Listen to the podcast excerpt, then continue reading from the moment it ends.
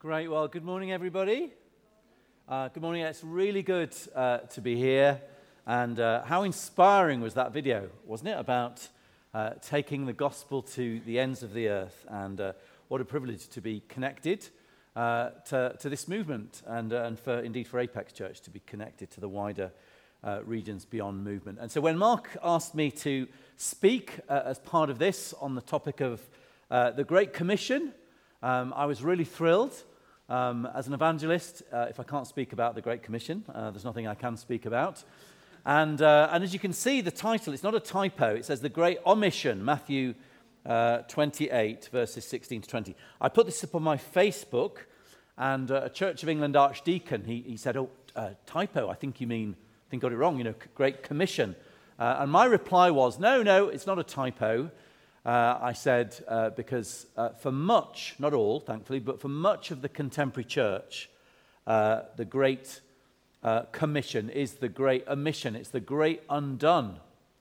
And so that's it was a deliberate thing. So what is the Great Undone? Just to remind ourselves, some of the most famous words in the whole of Scripture. This is called by theologians, in case you didn't realize, this is called the Great Commission, this passage. This event that took place, that happened at the end of Jesus' earthly ministry after his death and resurrection and just prior to his ascension. So the 11 disciples went into Galilee to the mountain where Jesus had told them to go. And when they saw him, they worshipped him, but some doubted. And then Jesus came to them and he said, "All authority in heaven and upon earth has been given to me. Therefore go and make disciples of all nations, baptizing them in the name of the Father and the Son and of the Holy Spirit, and teach them to obey everything I have commanded you. And surely I am with you always to the very end of the age." So that's what we're going to be thinking about today. Let's just pray as we get into this. Father, we thank you that the entrance of your word gives light. We thank you, Lord, that when your word is empowered and propelled and infused with your Holy Spirit, it truly is unstoppable, that nothing can stop the gospel. And we pray, Father, as we've worshipped you, as we've sought to worship you in spirit and in truth, we pray, Lord, that I might preach now in spirit and in truth, and that we might be impacted and changed and inspired and transformed, we pray, and we ask it for Jesus' sake. Amen. Amen. So those of you who don't know me, we live, me, Tammy, and my two daughters, we live in the Cotswolds, Jeremy Clarkson country, just near him, and just west of Oxford, and we've got a place here in Cowes on the Isle of Wight, and we've had that now, I think, for about six years. And so we love coming here. We agree with the character called Fanny. She's called Fanny Price in one of Jane Austen's novels, which is Mansfield Park, and where Maria Bertram said this of her: "She thinks of nothing but the Isle of Wight, and she calls it the island, as if there were no other island in the world." Said Maria Bertram about Fanny Price in Mansfield Park, published 1814 by Jane Austen. So for us, there's no other island in the world. We love it being here, and it's great to be here for half term now. So we're thinking about the Great Commission, and that, of course, is to do with evangelism. Evangelism, the euangelion, which is to proclaim good news. It's the amazing, the fantastic message of redemption. This is what a friend of mine, Ed Stetzer, said about evangelism. He's an American missiologist, that is to say a theologian who specializes in the theology to do with mission and evangelism. He said, "Many Christians love evangelism as long as somebody else is doing it." And I think that's true. That's my experience. Oh, yeah, that's great. Go for it. But they don't like it themselves. They don't like to do it themselves. And evangelism is part of mission, but it's not the totality of mission. Mission is to be the sent people of God, and evangelism is to go with the message. But as the video we had from Regions Beyond earlier reminds us, that it's not just the verbal message of the gospel. Mission is bigger than that. It's also God's heart for the poor. And I was struck by Steve Oliver's statistic there that 70% of the unreached peoples of the world are among the poorest. I've not heard it quite put quite like that before. I guess if I thought about it, I might have come to that conclusion. Isn't that extraordinary? 70% of the unreached peoples of the world, people who've not yet heard the good news of Jesus Christ, are amongst the poorest. So little wonder that we are called to have a bias to the poor, because God loves all people, of course, but God is there for the poor, the broken, the marginalized, and the dispossessed. So we're called to be a missional people. We're called to be a missional church. But so often we fail in that. We fall short in that. I'm ordained into the Church of England, and I figure that seeing as I am part of the Church of England, I've got permission, perhaps more than others, to sometimes give a friendly critique about my own denomination, sometimes when my own denomination doesn't quite make the mark in terms of being missional to this nation of Great Britain. And I sometimes do that with satirical memes. Not everybody's cup of tea. But anyway, here's one satirical meme that I got in trouble for. I always get in trouble for these things on my Facebook. And it said this, marks of a missional church. And what it does, it shows, this is a thing where a Church of England bishop, he went down, I think it was the Norfolk Broads on a boat, completing his Copen Mitre with his chaplain, blessing the Norfolk Broads as he went.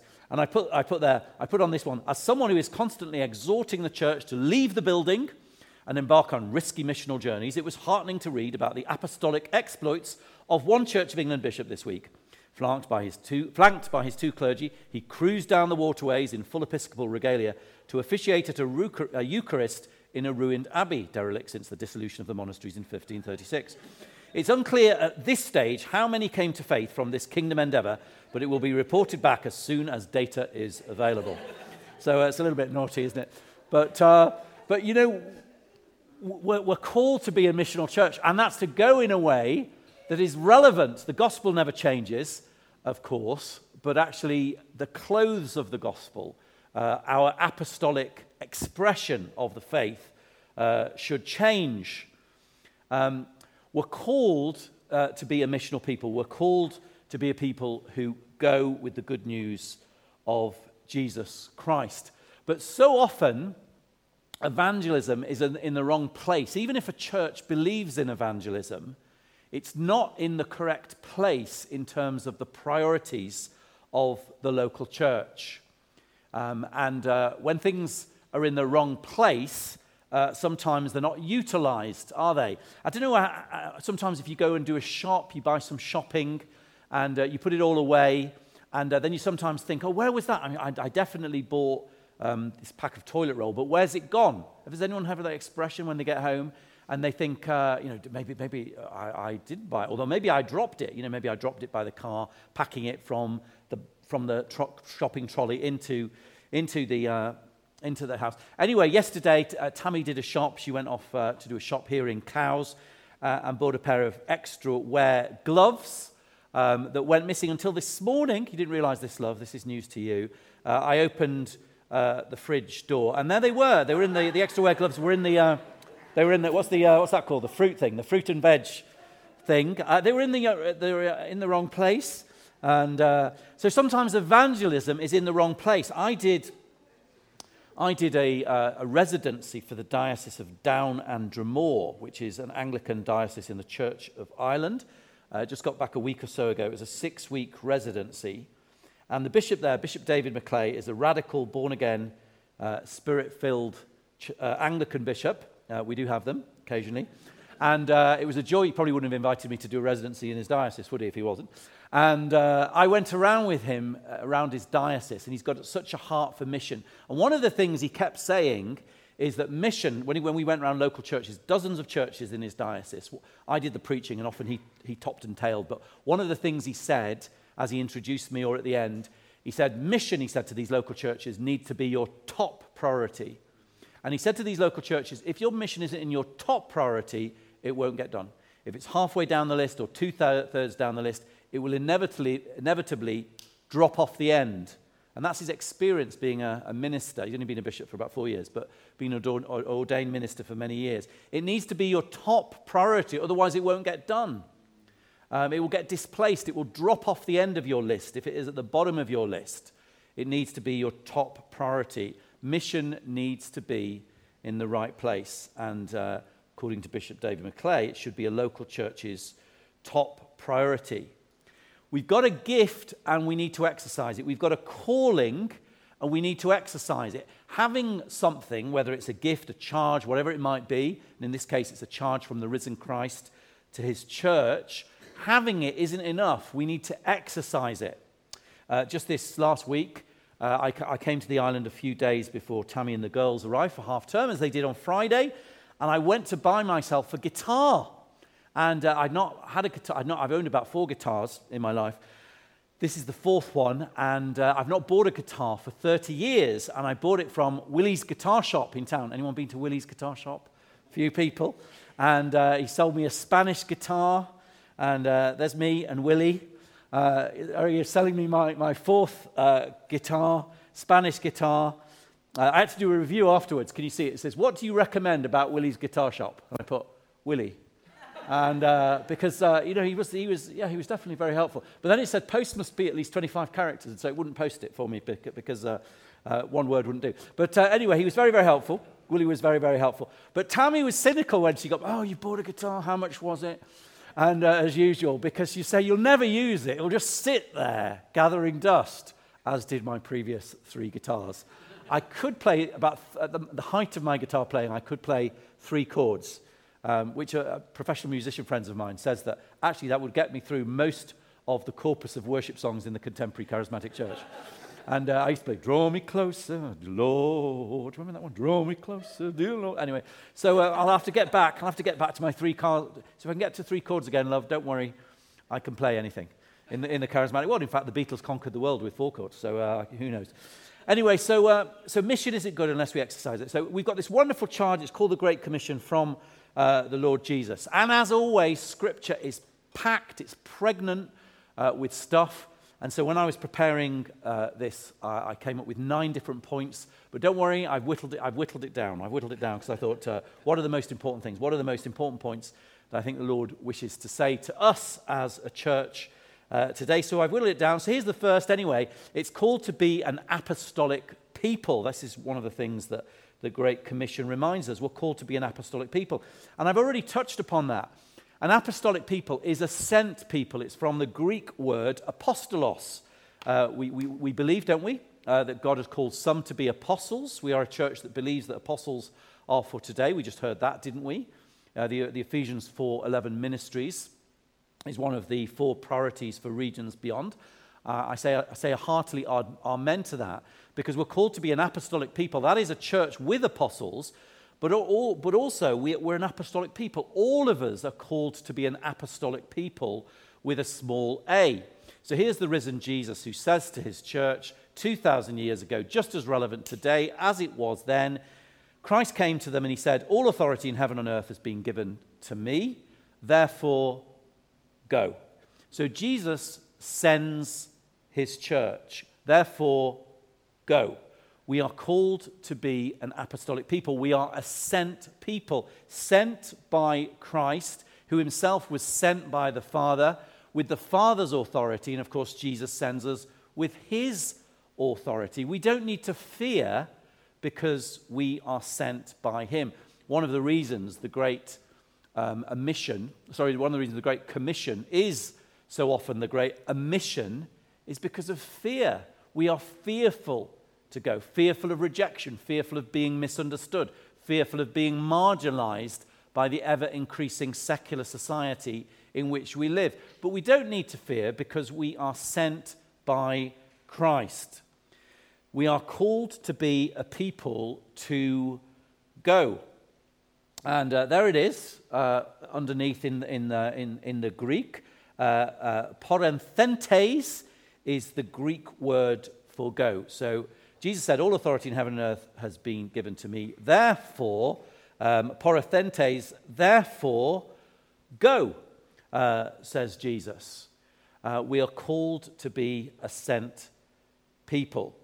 And we're fearful of that sometimes because of rejection, sometimes because that the world are not going to like it. And to be honest, if the world do totally like our message, that is the non-Christian world, the world in rebellion against God, we're probably not preaching it properly. We're not probably preaching the gospel, the euangelion, in the radical, countercultural, subversive way in which Jesus intended. I like the statement by Tom Wright. Tom Wright, you may have heard of him. He was a New Testament theologian. He was a colleague of mine at Wycliffe Hall, Oxford. And he once said this, which is a little bit of touch of self-parody, but there's a real truth in it. He said, wherever St. Paul went, there were riots. Wherever I go, they serve tea. One of the reasons I wouldn't like to be an Anglican bishop, if I just went around and they were just serving me tea and said, very nice, bishop. And But there's more likely to be riots if I was a bishop, I think. But anyway, that's by the by. Ashley and I, we were chatting in the week and we were saying how we love the music of Keith Green. Any Keith Green? People who like Keith Green in the house? Yeah, Isaac likes Keith Green. And then we had dinner the other night, and Jonas came for dinner, who's not been a Christian that long. And it turns out that Jonas has got into Keith Green as well. And so there we go. There we got it. Young English guy, kind of more middle-aged English guy, and a middle-aged Australian guy. We're all into Keith Green. And one of the we were having dinner the other night, and we were playing the best of Keith Green. And this song came up called "Jesus Commands Us to Go." That was one of Keith Green's songs from 1984. Keith Green, by the way, amazing American musician, very sadly died when he was a young man. He had a Cessna aeroplane and he got off, took off, and the plane crashed with some of his kids in it, so he died quite young. But has left us an amazing legacy of music that is powerful and stirring and prophetic. And this is the one that he's written on the Great Commission, Jesus Commands Us to Go, from 1984. And these are the words: Jesus commands us to go, but we go the other way. So he carries the burden alone, while his children are busy at play, feeling so called to stay. And then he says, oh, how God grieves and believes that the world can't be saved unless the ones he's appointed obey his command and his stand for the world that he loved more than life. Oh, he died. And he cries out tonight, Jesus commands us to go. It should be the exception if we stay. It's no wonder why, as the church, we're moving so slow when his church refuses to obey, feeling so called to stay. Oh, how God comes as he starts the great judgment of fire, so he can gain his greatest desire, because he knows that the souls of the lost, they can only be reached through us. We are his hands and his feet. Jesus commands us to go. It should be the exception if we stay. It's no wonder that we're moving so slow when God's children refuse to obey, feeling so called to stay. It's pretty hard hitting, isn't it? But actually what Keith Green says is absolutely right. When his children busy at play and they refuse to obey. You see, the Great Commission is a command. Go, therefore, and make disciples of all nations, says Jesus. It's not a suggestion.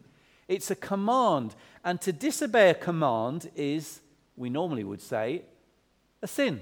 So if we're disobeying the Great Commission, if we're failing to be his witnesses, it's actually of the stuff of sin. Okay, the second thing then is it's a charge, a commission, or it's a charge to make disciples and not converts. Therefore, go and make disciples of all nations. We sometimes talk about converts, don't we? And a convert is, of course, when a woman or a man, they pray a prayer, usually to repent, to believe, to receive Jesus Christ by the power of his Holy Spirit. Well, you know, disciples begin as converts, but they don't end, or they shouldn't end, as converts. We're called not to make converts, but to make disciples. And here it is in the Greek, Matthew 28, verse 19. Just out of interest, there it begins, that word go, and I quoted it a few minutes ago, didn't I, as porenthentes. And, sometimes people, they like to check it in the Greek and they think, is there a bit of linguistic latitude? Well, I've checked it in the Greek and it means go. It actually means having gone. Sometimes the Greek is in the past tense. So, the scripture assumes that, so we're going to obey this so much. Actually, we've already gone. So there it is, porenthentes, having gone, therefore, disciple all the nations, baptizing them, it says. But there's the word disciple, which is mathesute, and mathetes is the Greek word for disciple. It literally means a learner, one who learns from another's teaching, one who is mentored, one who is apprenticed. So we're Jesus, we are, as Christians, Jesus' mentees. We are Jesus' apprentices.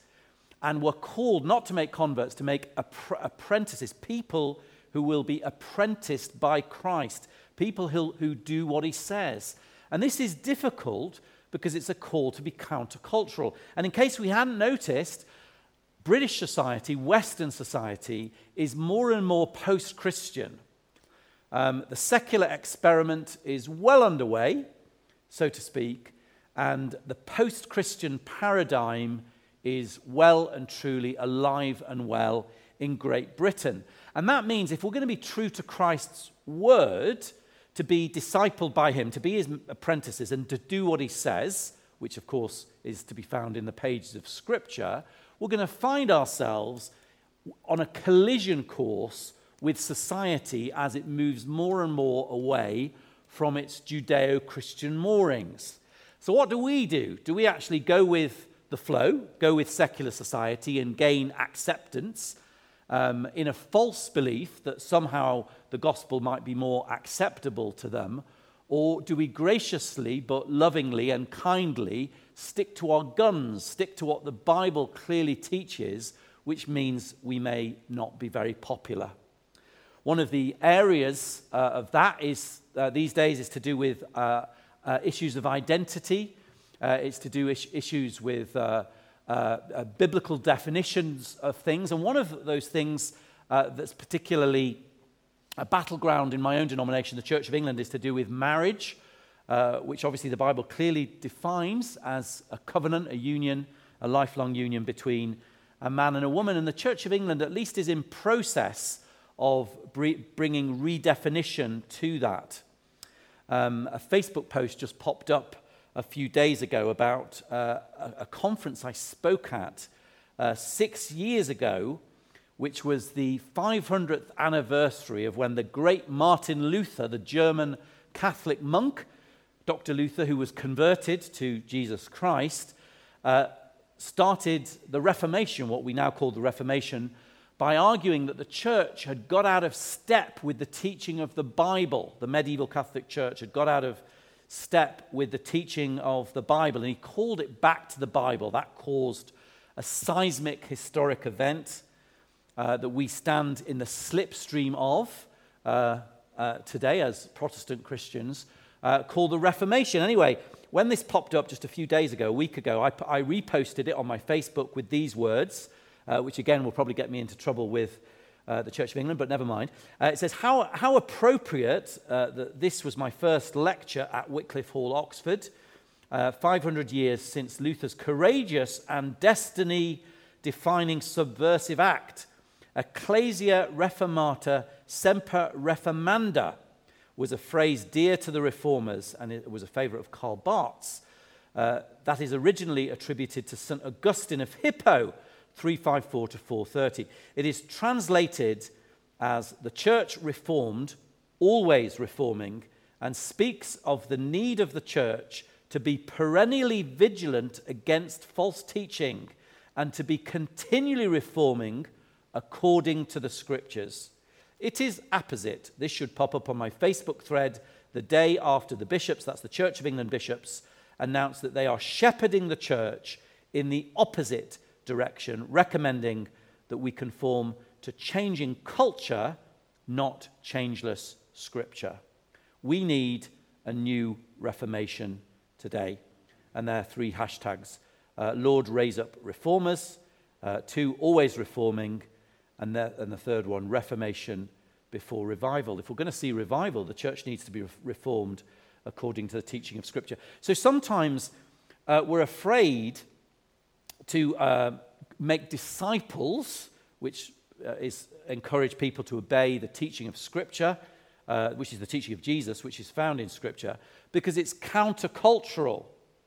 But sometimes, you know, we go the other way as well, and we sometimes believe the Bible, but we're selective in our belief of the Bible, and we live perhaps more in the Old Testament and not in the New Testament. We live more in defeat than in victory. We tend to not have a New Testament view of who we are in Jesus Christ. I sometimes share the story of when I was at some national leaders gathering. We all had to split into groups to share, and one national leader kicked off, and he said this to the group of the other senior leaders. He said, I'm a filthy, rotten sinner. That's what he said. And I couldn't help it. It just came out my mouth. I just said, speak for yourself. And people were surprised at me saying this. And what I was saying, I wasn't saying that I'm not a sinner. Ask my wife. She would tell you that's not true. But my identity isn't a sinner. And the reason why, the New Testament tells me my identity is a saint, which isn't somebody in a stained glass window like these people here. A saint is simply a Christian, a sanctified one. That's what it means. We have been made holy because of Jesus Christ. So we are positionally in Christ, which means we are holy. Progressively, we need to say no to sin and yes to Jesus Christ, appropriate the grace of God by the power of the Holy Spirit, that we might become what we are, but we are saints. I was having this conversation with Ashley in the week when we had tea, and there's a whole debate about Romans 6 and 7, where Paul in Romans 6 talks about him being wretched and all this kind of stuff. And then in Romans 8, he talks about him being more than a conqueror. And most Christians, and I was taught this at theological college, what they believe is that this was Paul on a bad day as a Christian in Romans 7 and Paul on a good day as a Christian. In other words, sometimes as a Christian he's defeated and sometimes he's not defeated. And this is wonderfully pastorally, I was told at theological college, because most Christians were all defeated most of the time. And so if Paul had his bad days and was defeated, then that isn't that great. But I was saying to Ashley this week, I've been convinced for many years, absolutely not. Romans 7 and 8, and I suggest you read it later, is a juxtaposition of Paul under the law, i.e. as a Jew, as a non-Christian, and Paul as a Christian, life in the Spirit. I'm convinced about that. I was chatting to a young guy this week who doesn't believe that, and he just sent me a meme just yesterday. I think it was yesterday he sent me this meme, which was criticizing an American preacher called Joel Osteen.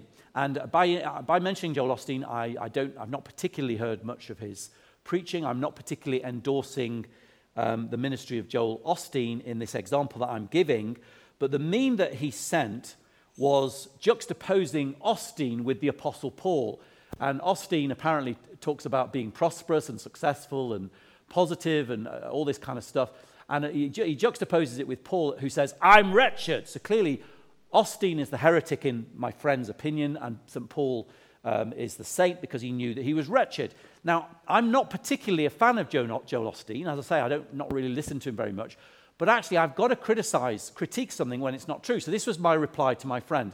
This fails to work, this critique of Osteen, as Paul is describing his pre-Christian life under the law, Romans 7. A better juxtaposition would be him saying that he is more than a conqueror, Romans 8, which wouldn't make a good satirical meme, as it sounds like something Osteen might say. Because Osteen might say, I'm more than a conqueror. Hyperkonomen is the Greek, more than conquerors. You see, we don't need to fear the culture because actually Christ has made us more than conquerors through him. God has made us more than conquerors through him, Jesus Christ, who loved us. Okay, next, conversion includes conversion to the church,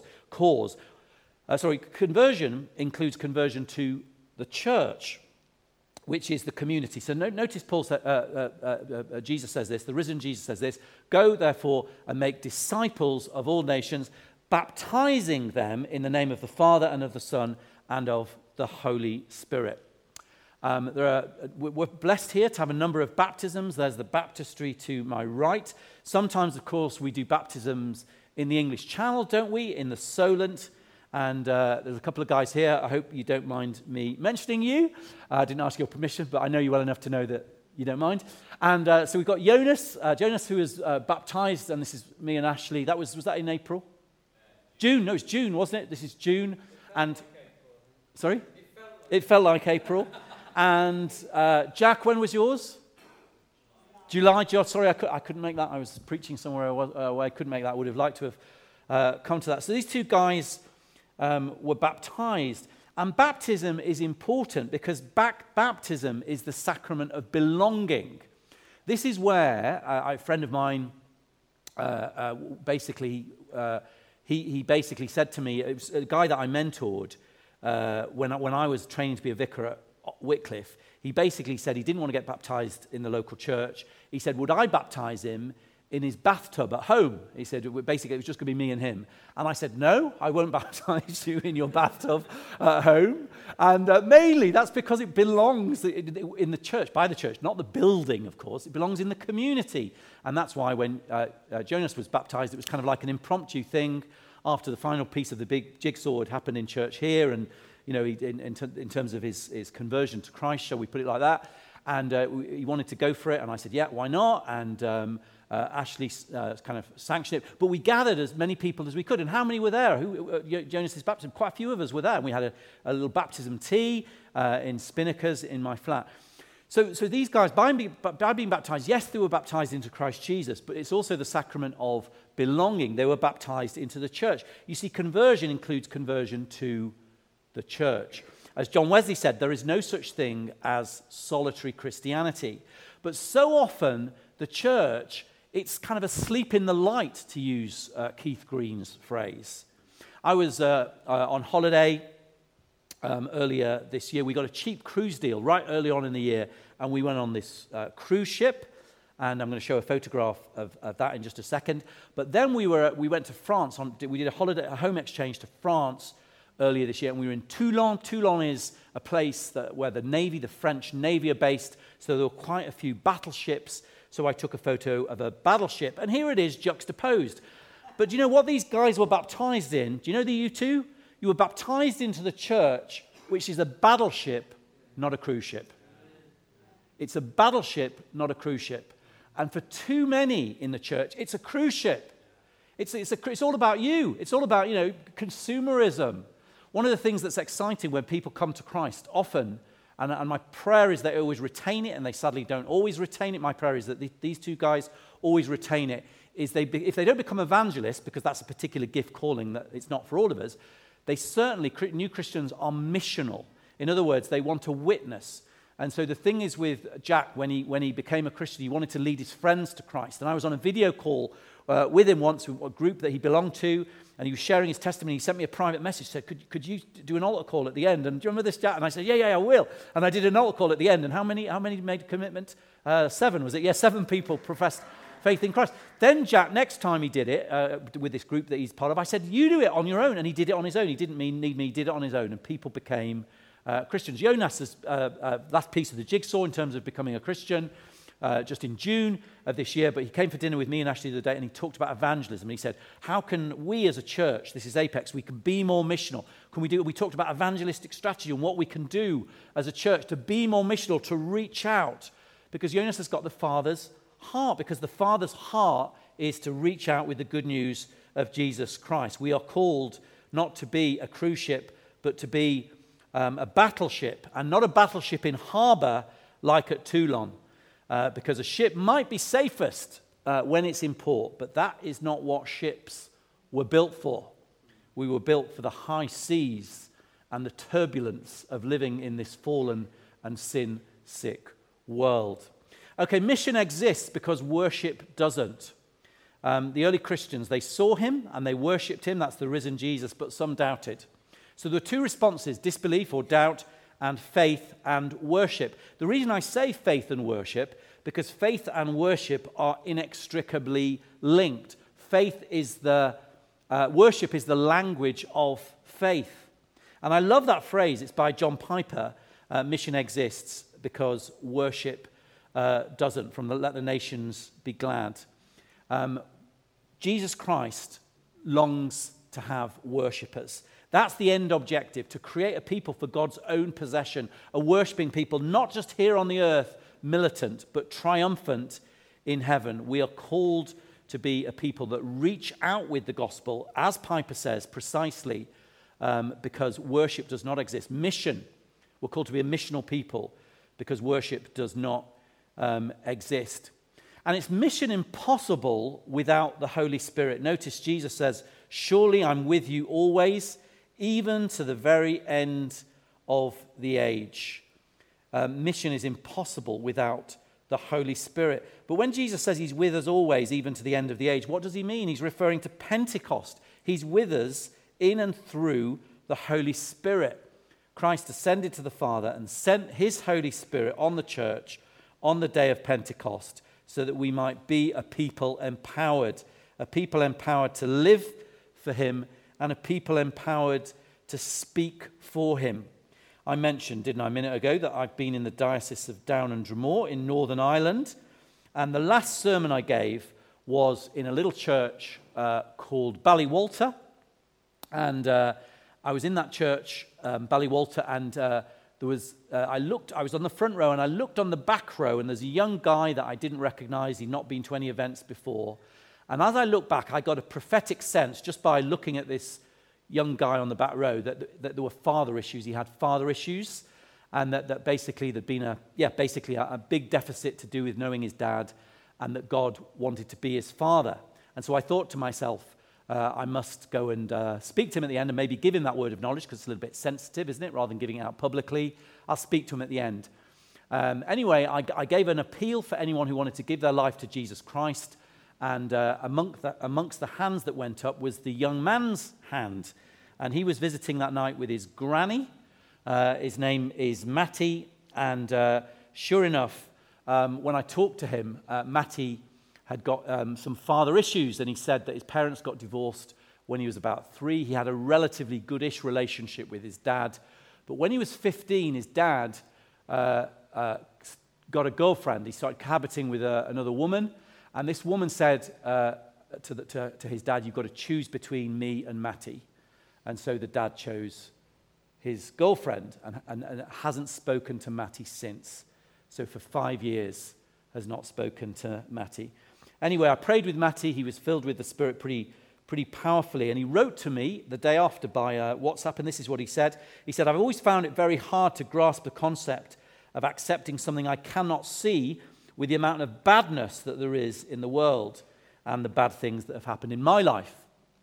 Obviously, partly to do with his dad. Anyway, on Sunday night, it was the most personal and intense experience that I've ever had. I've always wished that I would be able to have an experience like that and to know the right path to be on. I could never doubt my faith again after what happened last night. I feel so much better about my father situation.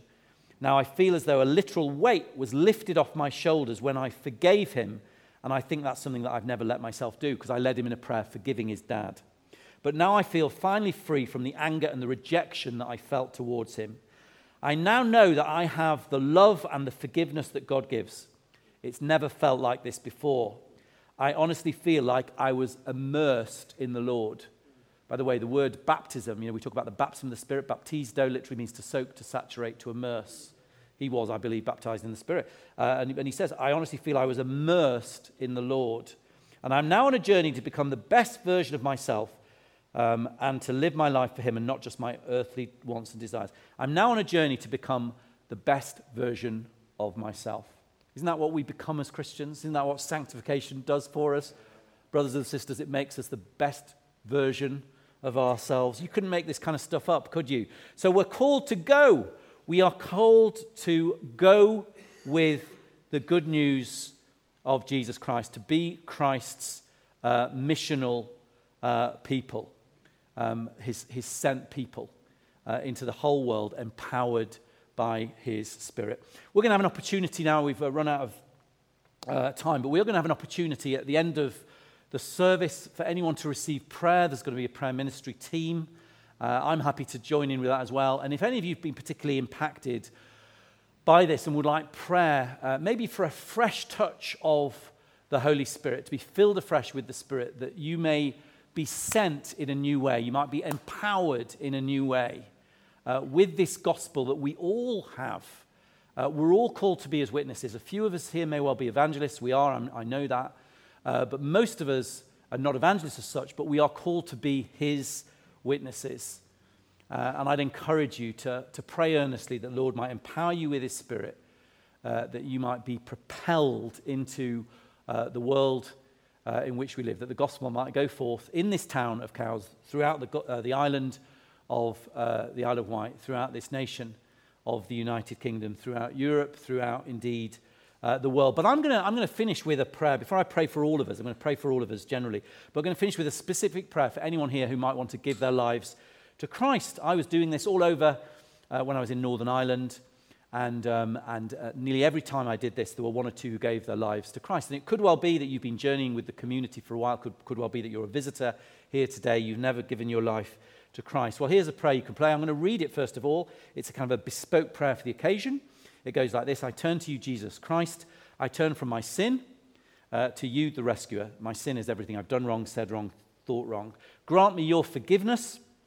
I resolve to be your disciple, that is your apprentice, your learner. Fill me now with your Holy Spirit, that's God's empowering presence. May I go with your gospel, with your good news.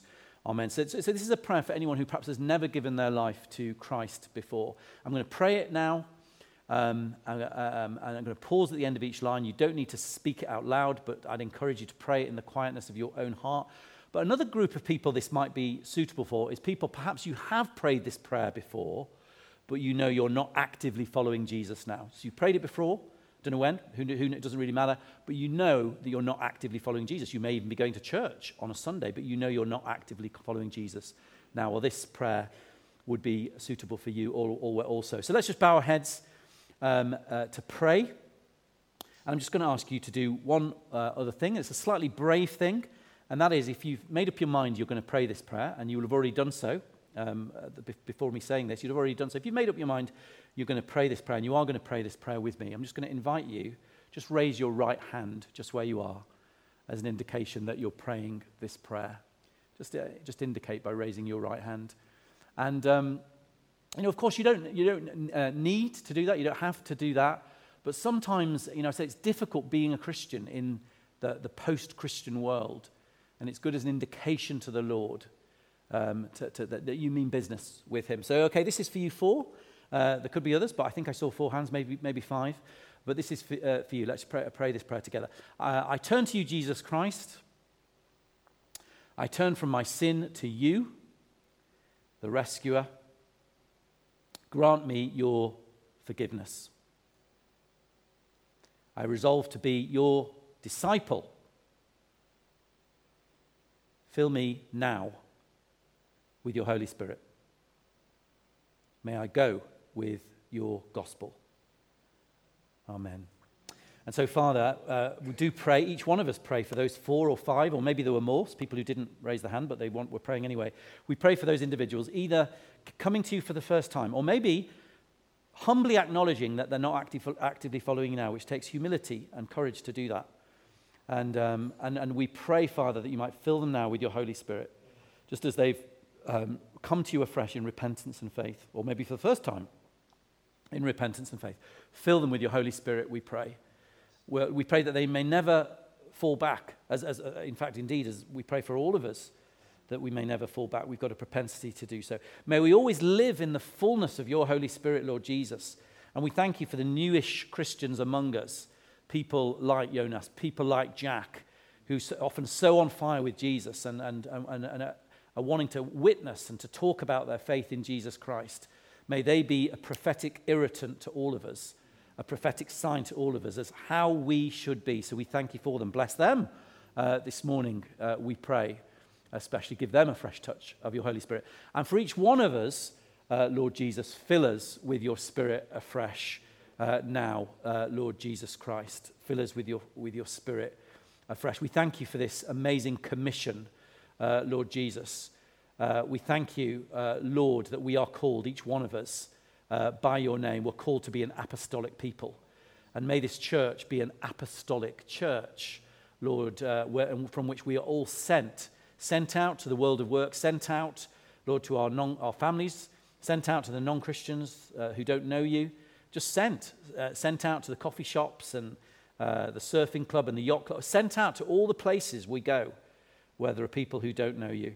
And Jesus, Lord, we recognize we're called not to make converts but disciples, and may we do that, not just lead people to faith, but may they be discipled in the community of your faith, which is this church. And we pray, Lord, we may always recognize the church is part of the deal. May we not be embarrassed about that or apologize for that, but may we be a New Testament church. And we know when we are a New Testament church, we don't need to apologize because we will be attractive. We won't be unattractive. We will be attractive if we are a true New Testament church. So may we not apologize of that. And we thank you for Piper's wisdom, Lord. Mission exists because worship doesn't. And so we look, Lord, to the end, Jesus, when there's a great company in heaven of every tongue, every tribe, people from every expression of humanity on the face of planet Earth, worshiping you. And so may we be a worship people because we recognize that worship is the language of faith. And we recognize all this, Jesus, is impossible, not just improbable, it's impossible without your Holy Spirit. That guy Matty, that 20-year-old in Northern Ireland, couldn't come to Jesus in that way without your Holy Spirit. And fill him afresh with your Holy Spirit. Thank you that he's going to church every week. Pray for him today. This will be his second Sunday in church. I know he went last week. He messaged me and told me he was in with your people last week. Bless him today. But Lord, so come Holy Spirit. That's our prayer. Come Holy Spirit. Come Holy Spirit. Maybe you just want to hold your hands out in front of you, just in a receptive posture. Come Spirit of God. Come Holy Spirit. Fall afresh on us, we pray. Fall afresh on your church, Jesus. Jesus, we belong to you. We've been bought at a price. It wasn't cheap. Jesus, you died for us that we might be set free. You died that we might be forgiven. You died that we might be redeemed. You died, Jesus, that we might be your people. And so, Jesus, in the words of that song, that I think it's a Tim Hughes song that says, fill us up and send us out in the power of your name. Lord, we pray that. Fill us up. Come, Holy Spirit. Send us out in the power of your name. We accept Keith Green's prophetic rebuke. Jesus, that you call us to go. And Jesus, just as we go now from this place, from this church, whether it's in a few minutes or having had coffee, Jesus, we choose to go in your name. And so, Lord Jesus, fill us up, send us out in the power of your name. And just in conclusion, I'm just going to finish by reading out that verse prophetically, that commission, the commission prophetically over each one of us. Jesus said it over his disciples 2,000 years ago, but just imagine through my voice, he's saying it today over his contemporary disciples, because guess what? He is. Jesus is saying this today, just as if he was here today, because he is here today in the power of his Holy Spirit. And he says this over us, his disciples gathered here in Cowes in 2023. So receive this as if from him. All authority in heaven and earth has been given to me. Therefore, go and make disciples of all nations, baptizing them in the name of the Father and the Son and the Holy Spirit, and teach them to obey everything I have commanded you. And be assured, I am with you always, even to the very end of the age.